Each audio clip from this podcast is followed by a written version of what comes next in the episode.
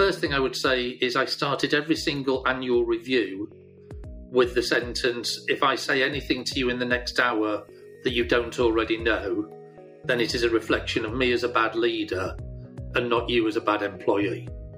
Because if our communication is so poor that I hit you with any revelation in the next hour, this isn't on you.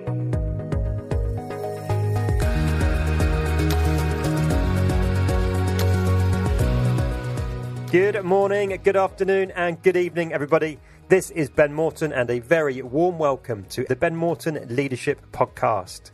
It's the weekly show that brings you inspiring interviews with senior leaders and genuine subject matter experts, all designed to help you be the very best leader that you can possibly be. In this week's episode, we are joined by Richard Harwood. Now, Richard enjoyed a very successful career in financial services before moving into semi retirement and spending more time on his charity commitments. But during his working career, Richard ran several financial services businesses, including two at the same time over several years, starting two from scratch before selling them. And he also managed teams both offshore and in the UK. I mentioned his charity commitments. Alongside his working career, Richard has been a prolific charity fundraiser and is now responsible for running Holidays for Heroes Jersey, which in 2022 brought over 400 wounded veterans and their families to Jersey for a well earned break. And that season has just concluded with the visit of seven World War II veterans. Now, as a podcast host, I know I really shouldn't talk about my favourite episodes, but this episode is up there for sure. I think mainly because Richard struck me as one of life's truly decent human beings. He was, he is incredibly humble, and at the same time, he shared so much wisdom that I think we can all use and learn from to be better leaders and better managers for those people that we've got the privilege and responsibility to lead. Some of the highlights for me were certainly hearing about how he very deliberately changed his communication style, his opening words in every single performance review that he used to run, and how he said he felt a little lazy towards the end of his career because he'd reached that point where his team no longer needed him. So that just gives you a glimpse into what you are going to hear and learn about from Richard. And I'm absolutely confident that you are going to love this episode. But before we get into the episode, do please head over or make a mental note to check out the online courses page of my website at ben-morton.com because there you can sign up for my 10 for 10 leadership course. It's totally free it's bite sized and it covers some of the most common leadership topics and challenges that I frequently get asked about. It also frequently gets consistently great five star feedback. So do please go and check that out. It is a free resource for you to use. But now, and without any further delay, let's get into this week's episode and please enjoy the wisdom generously shared by Richard Harwood.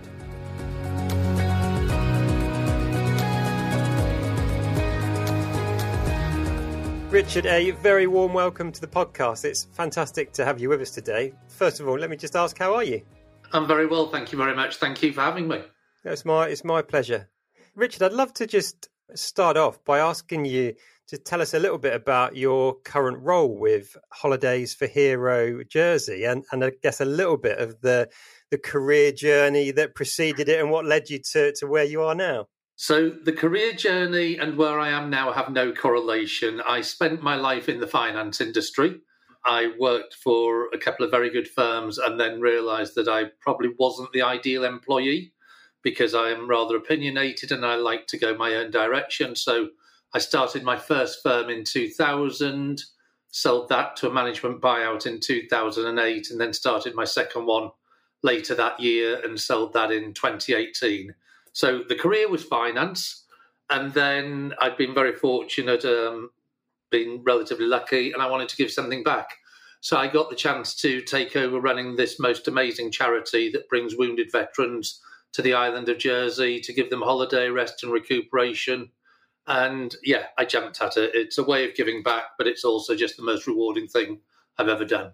Yeah. So, did you have any particular connection with veterans before doing that? I'm curious, kind of what made you leap at that opportunity? I, I don't. Um, there is no major military connection in my family. My uncle was in the Royal Navy many years ago before I was born, but that wasn't it.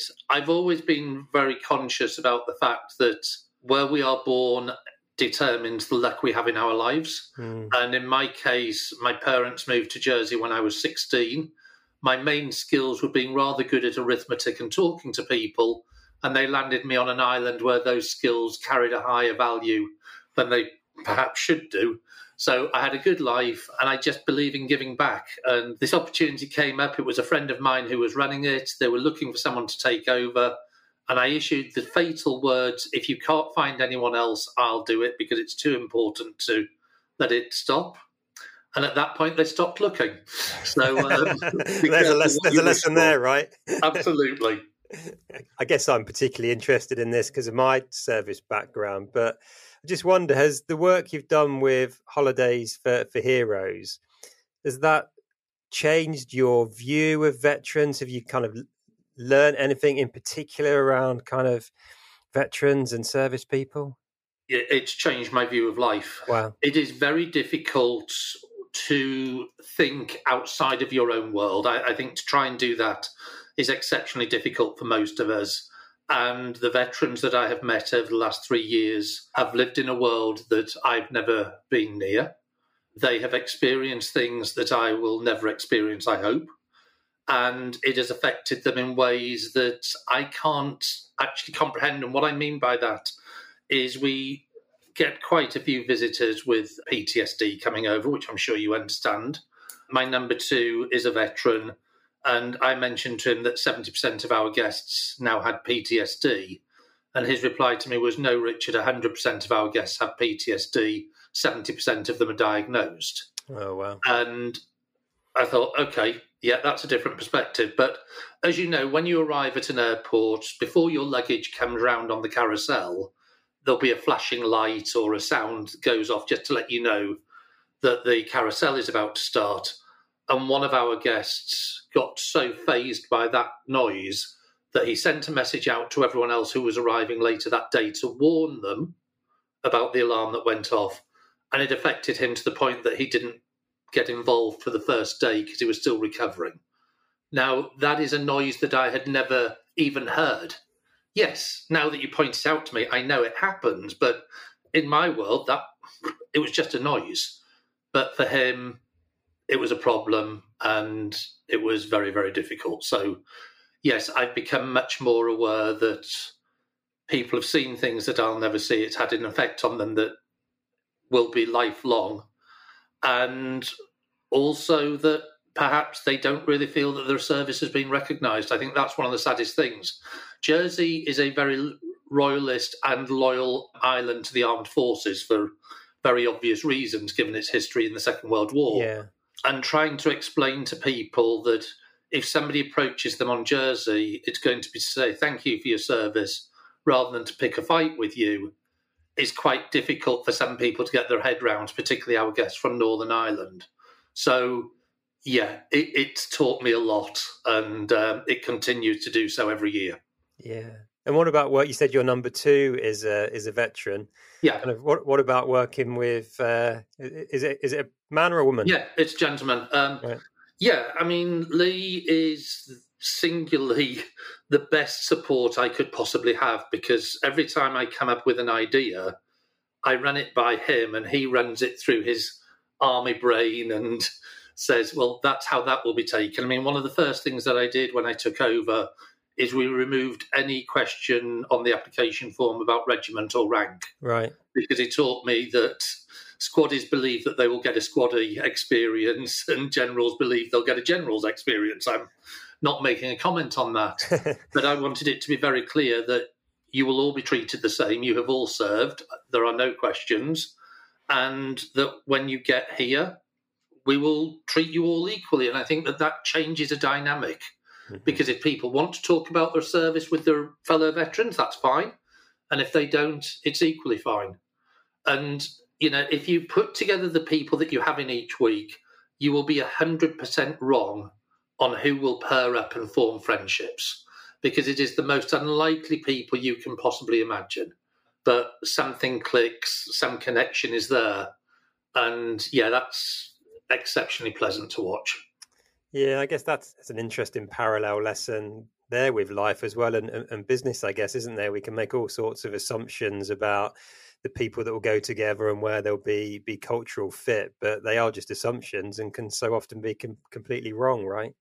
Absolutely. I mean, to be brutally honest, in a way, I wish I'd done this before I, I ran businesses because I've learned a lot more about people. As you say, a lot more about making assumptions. And also, I've learned that just because I see the world one way, somebody else will see it exceptionally differently. Now, in business, you have disagreements about direction and this, that, and the other, and that's fine.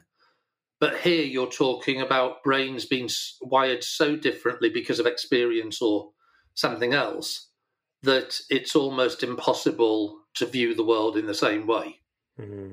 And that's why we've now made the holiday week incredibly flexible. You'll get families with young children who come over where in the, if the weather's right, it'll be the beach or the aqua park at the hotel and a couple of attractions. But basically, it's the old adage: if the kids are happy, then the parents are happy. Yeah you'll get older couples who come round who'll pretty much att- uh, go and see every attraction on the island. So we've really just made it as flexible as possible for you to have the holiday that you want. And touchwood, so far the feedback has been positive. Yeah, amazing. So, Richard, I've probably completely thrown you because we're like nearly 10 minutes in and I've not really asked you any of the questions I, I, I thought I, would ask you. That's absolutely fine. I'm I'm fascinated by something you said just then. You almost wish you'd done this job with Holidays for Heroes before your your business career. And I guess this is putting you on the spot. But having said that, are there any things that spring to mind straight away that kind of with the knowledge experience insight you've got now you, you would have done differently as a as a business leader?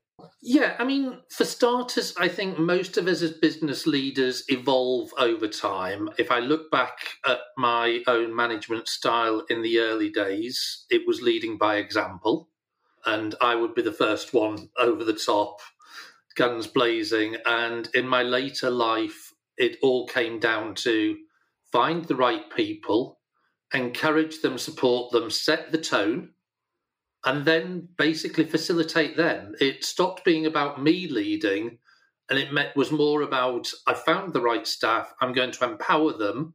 And every time that they start to worry that they're getting it wrong, you support them, you let them bounce ideas past you, and then you send them off to do it again. Mm. Um, at my most successful time in business as a leader, I felt I was almost skiving because I was doing so little. Because I'd set the tone, everybody knew where we were going and what we wanted to achieve and how we wanted to do it. They all knew what they were responsible for, and they went off. And I would regularly get them come into my office and say, Richard, this is my problem, blah, blah, blah, blah, blah. And I'd say, well, what do you think? They say, well, I think the solution is X, Y, Z.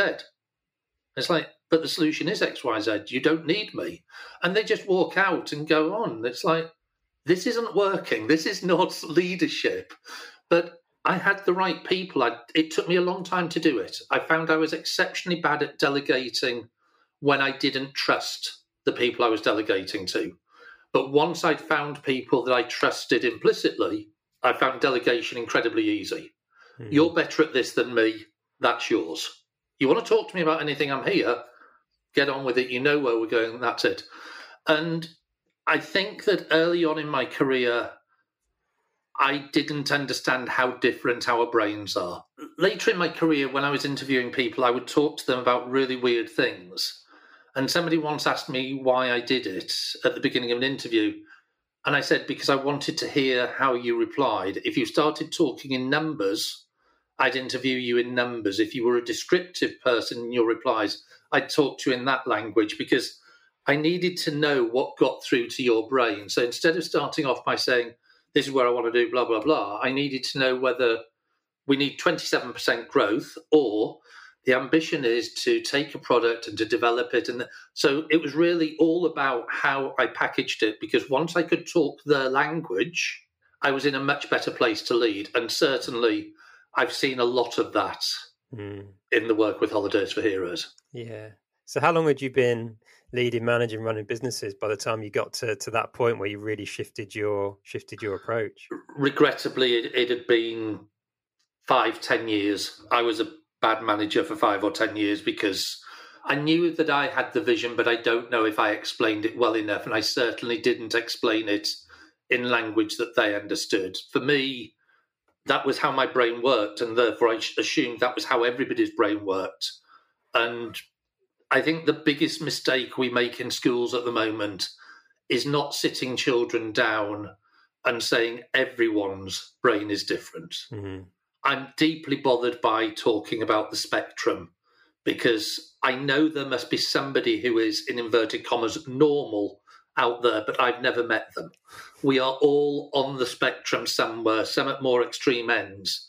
And taking time to work out what that person's brain, how that person thinks, how that brain processes it, for me is the secret of getting the best out of people. Mm. Because you can see when you talk to them in their language, a light goes off. And it's like, I understand exactly where I am. I understand exactly what I need to do. Off I go. And then I'll have a conversation with somebody else pretty much in a different language. You know, I'm a numbers based person and I surrounded myself with a couple of other, for want of a better description, geeks. Um, we've been accused of it on more than one occasion, and we don't really deny it. And with them, it wasn't even English; it was just talking numbers. But they, we communicated in numbers, and that was very easy. Whereas for other people, I had to learn to be much more graphic much more describing goals and ex- making sure they got it in their brain. So it took me a long time. It took me far too long. And to be honest, I was probably only at my best as a manager for the last decade, 15 years of my career. Um, I look back and cringe on the period before that because I think that when you have time to consider what man- the manager that you were it may not be as pretty as you'd like it to be. I'm not sure it necessarily kind of matters how long the journey is, though, does it? I think from what you described at the end, that that moment where your team really didn't need you, for me, like that is the the ultimate, the pinnacle, the panacea. Like if we can get to that point as a leader where we've effectively made ourselves redundant, like that's that that should be the goal, right? It takes all, all ego out of it. Like that's where we should be striving for, I think. Absolutely. And when I left that job, which I did of my own choice, I, I'm still in touch with 90% of the staff. They just carried on. And it's like, I was irrelevant. Mm. You know, I got very paid very well for being irrelevant. And that's possibly the ultimate goal of all of us. Um, but yeah, you're right. But it's very nice. What's particularly nice is a couple of them message me even now and go, Boss, I'm thinking of this. And it's like, I stopped being your boss 12 years ago. But um, thank you for the compliment. I yeah. still appreciate it. Yeah. And I very much imagine that the, the transition wouldn't have been a, a, single moment where you shifted from how you used to lead and manage to, to what you've described more latterly. But was there a, a, a trigger that led to that change? Was it some coaching? Was it some training? Was it some feedback you received from somebody? What led you to to make that shift? Because it sounds really significant. It was, and it was advice from a very good friend. I started my first firm in 2000, and it was tough. I went from working in a bank earning a decent amount of money to, I think, in my first year, I earned £5,200, and um, my bills were significantly more. So, built up from a very low base and grew up. And it's like, right, I need somebody to help me here. So, I'll get a part timer there and I need someone to help me here. So I got a part timer there, and it was somebody who turned around to me and said, You need people who share your passion. And you can never get that out of somebody who isn't as fully invested as you are. And that was when I started employing people who A shared my passion, but B were better than me. And putting myself in financial distress to do so. So you built the business so it then had a nice profit and then, literally, as soon as I got there, I went out and spent that money on better staff. So, first and most important lesson that I had in, in building a small business was to make sure that your staff shared your ideology. Mm-hmm. As I say, it was surreal because in the end, I was the one that was trying to spend more money. And then I had my staff going, Do we really need this? Right. And it's like, no, honestly, we're doing this. And, you know, I had some lovely discussions where come bonus time where historically in banking everyone's out for what they can get my own team would argue with me about how much of the profits we should be allocating to bonuses and they would argue me down wow. because i was very aware that without them i wasn't anywhere and that the value was in the business so you know they behaved like owners and that's a massive thing and that was all about talking to them in their language. It really was because once I realized these are good people, but you're different to that person. How can I make sure that you all feel as equally involved? And you know, I said at the start that I believe it's all about empowering staff. I'll go one step further. It's all about staff. It's all about creating a vision that people want to buy into, that want to go on the journey with you, that want to be there. You know, one volunteer is better than 10 pressed men. Yeah. I absolutely believe that. And as I say, I'm very proud of the people that I worked with, not only because of what we achieved together, but because of what they've achieved after our time together and how they've grown. And, you know, if I look back on my career, what do I get most pleasure out of? It's that. It's mm. seeing how the staff have developed and grown and become wonderfully successful in their own right in whatever area they wanted to be. And some of them it wasn't business, but you know the fact that they would talk to me about most things, I just love the fact that they're almost without exception incredibly successful in life in their chosen way. Yeah. I'm curious, have you ever studied neurolinguistic programming or anything like that or, or, or read about it? Because listening to you talk and how you so eloquent about talking to people in their language, it, it sounds like you have. No, I actually haven't, but I was introduced to it. And the reason I didn't progress studying it was that it, it felt slightly forced. It felt slightly that you are mirroring and mm. doing it in a quite disingenuous way. This was simply about respecting everybody as an individual, about getting to learn who they were. Because when you invest in them both personally and professionally, the rewards that you get are far, far in excess of what you give. Mm. I mean, it's terrible because I'm explaining how I got more out of people than perhaps I should have done by being nice to them, but it wasn't about that. It was about, at the end of the day, I want to be able to look everyone in the eye and go, trust me, I know I got things wrong but we tried to do it for the right reasons and we tried to get it the right way. And I'm not saying I did in any way, shape, or form. I have a long and extensive list of mistakes. Um, the podcast is not long enough to go through those, but you learn from them and you try not to make them twice. Yeah. You've mentioned vision quite a lot, Richard, in terms of creating, articulating the vision, finding people who aligned with it and, and buy into it.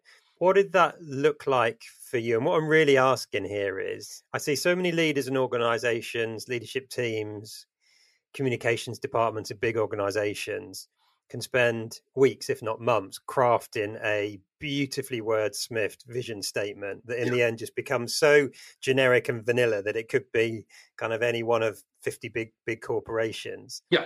And then often forget to do anything with it. Think, oh, we've written it, job done.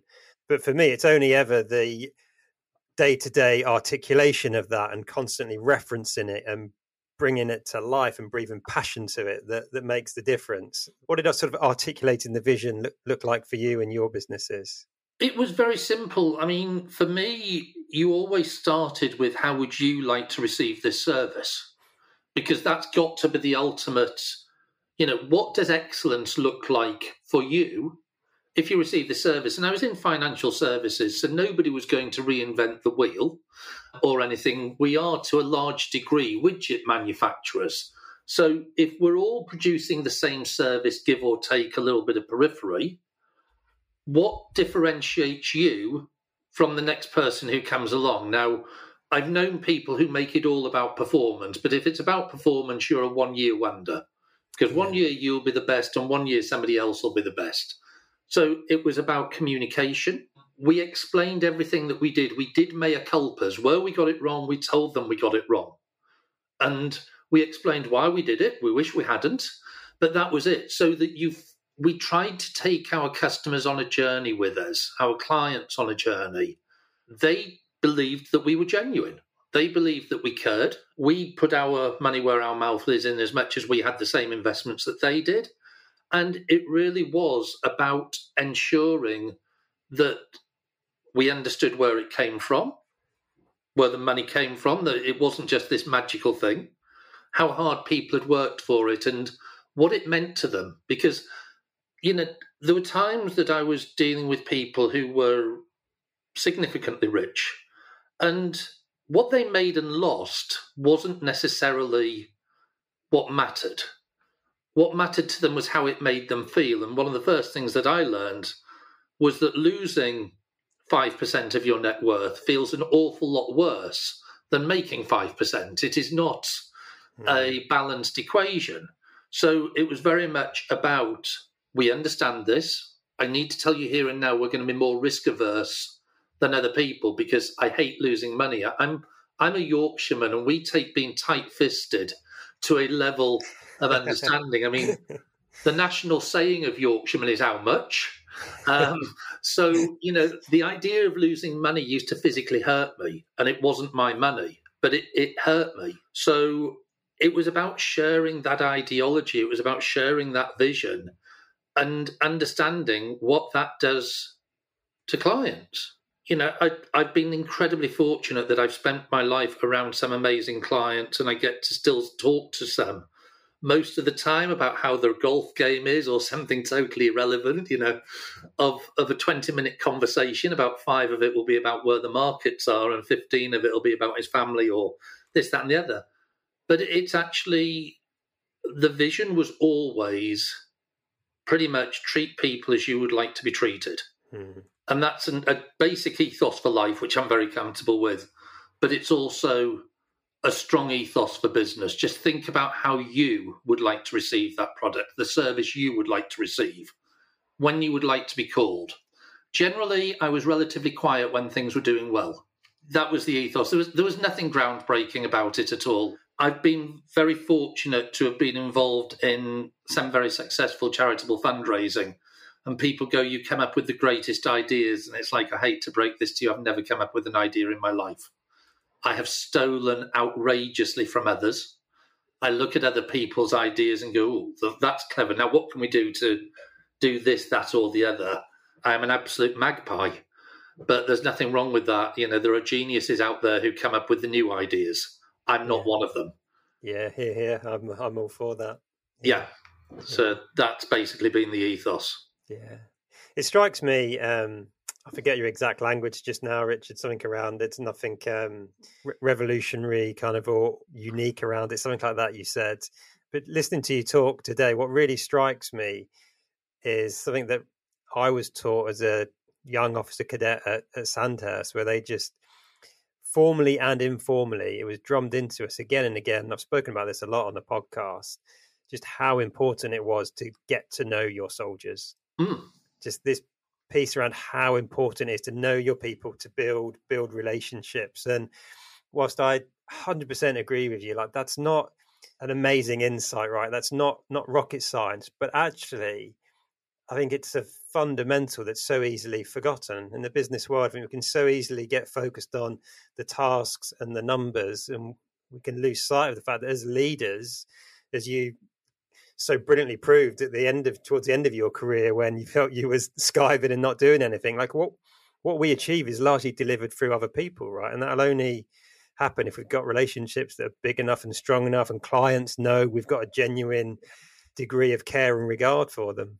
Yeah, I think so. And the other thing that was very big for me, and I spelt it out on multiple occasions, if you tried to read between the lines of what I'm saying, you have misunderstood me if you've done something stupid, I'm going to tell you you did something stupid.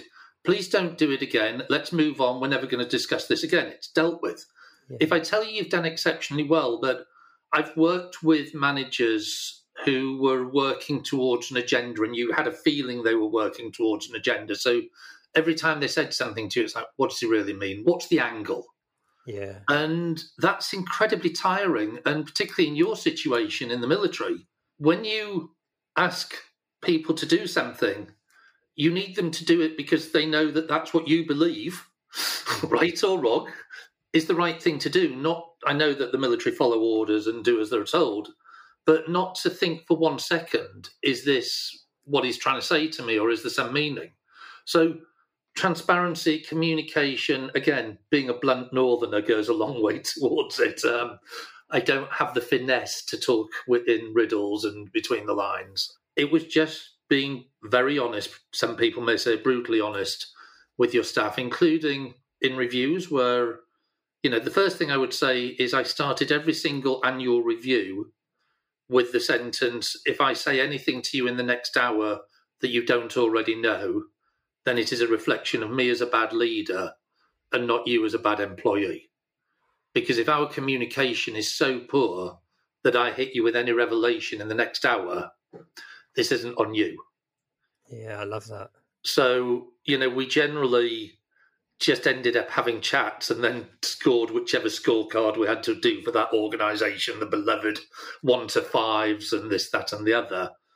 But they knew exactly where they stood and what I thought and when they'd done well and when they'd not covered themselves in glory. And that may have been the sentence. If they did something stupid, it would just be that wasn't your best day.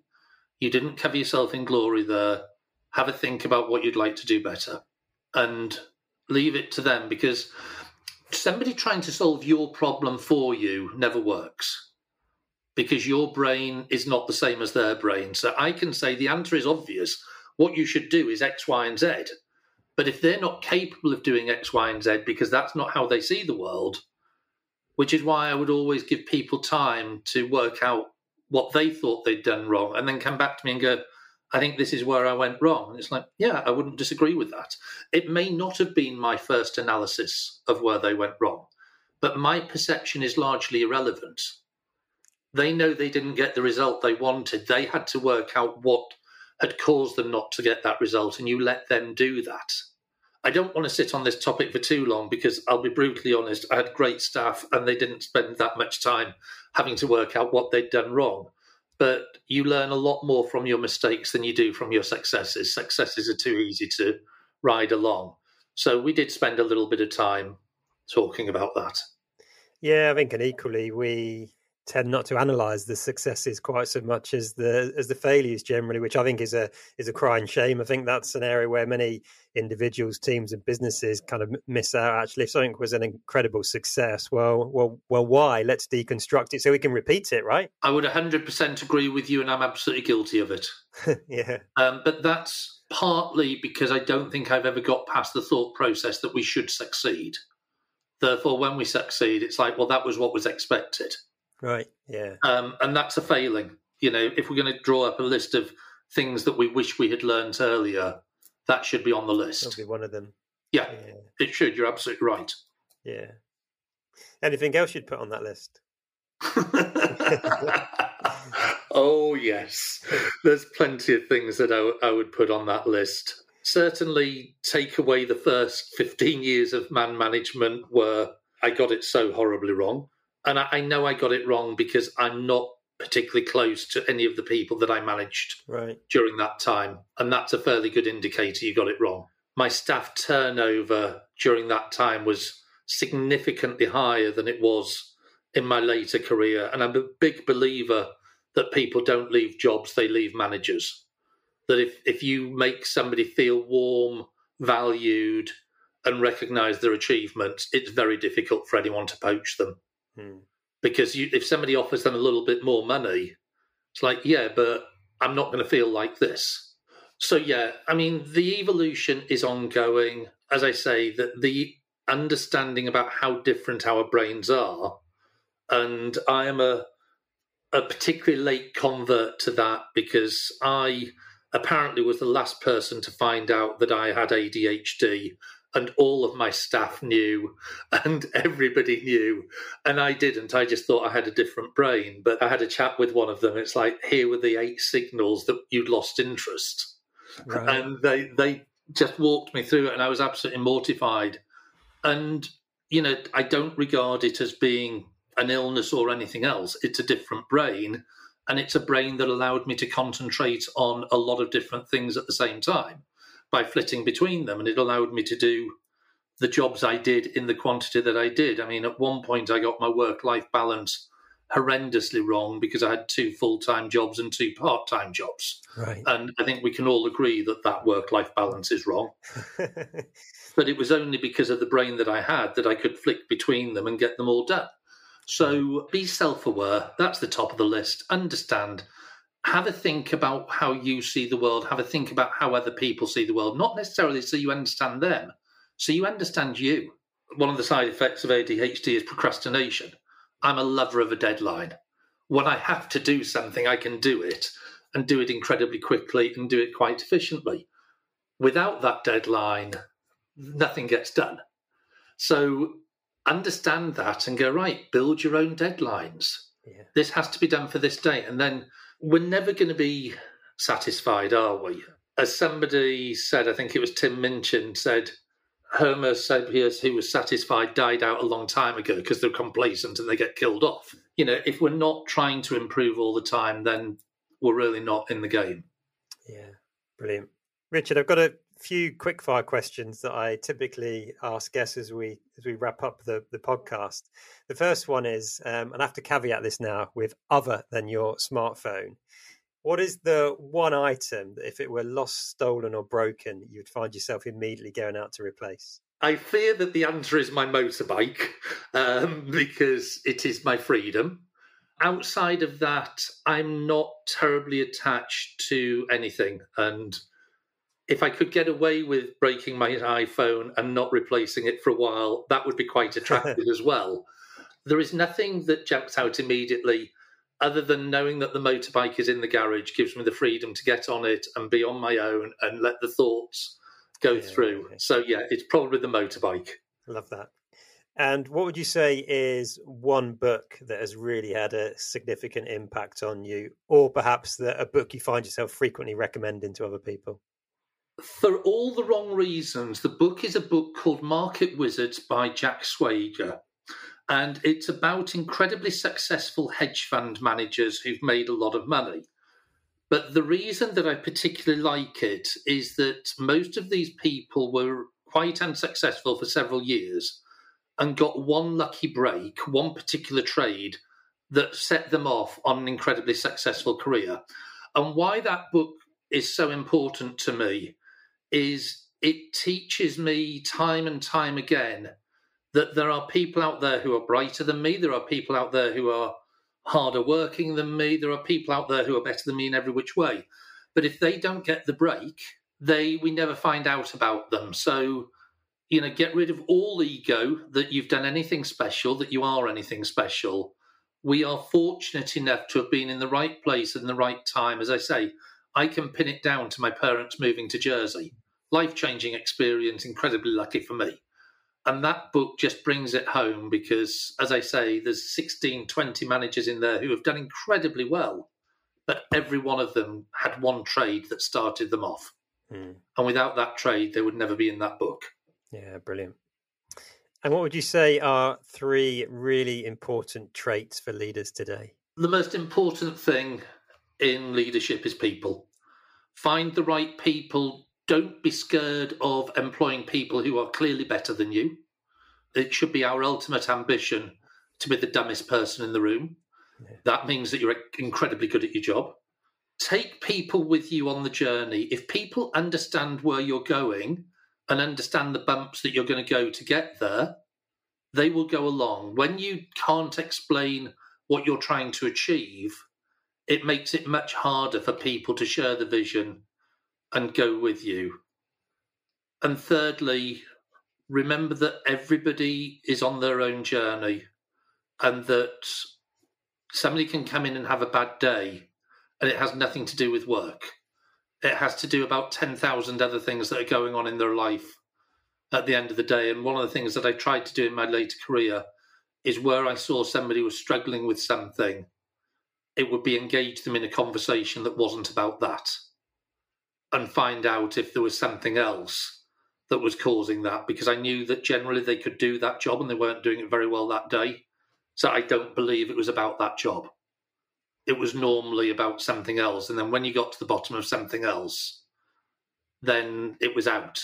And some of those conversations were exceptionally difficult for me because people started telling me things that I sat there going, No, I'm your boss. I don't need to know this. You know, they tell me about very personal things. But that's what was causing them the problems on that day. And you just tried to help them. But your most important asset in any business, in any situation, in any command is the people underneath you. So spend 90% of your time concentrating on them and 10% of your time concentrating on where you want to be. And you will find you will get to where you want to be an awful lot quicker than if you spend 90% of your time thinking about where you want to be. What an incredibly powerful, poignant, and, and true point to, to end on, I think, Richard. That's absolutely fantastic. It's been a real pleasure talking to you. Thank you very much for inviting me. Yeah, thank you so much for your time. It's been been my pleasure talking to you. Cheers. There you have it, folks. My conversation with Richard Harwood. I really hope you enjoyed listening to it as much as I enjoyed recording with Richard. He really is one of life's good guys, I think. Before you go, folks, before you head off and do anything else, I say this all the time, but if you could please just take a couple of minutes to rate, review, and subscribe to the show wherever you happen to be listening, it really would make a massive difference. This podcast takes a fair bit of cash and time to produce, and the ratings and reviews really do enable us to keep the show going. So I would be super grateful if you could do that. Other than that, I will speak to you again next week or right now if you're going to go and listen to an episode from the back catalogue. So until next time, take care, look after yourselves, look after those that you lead, and lead on.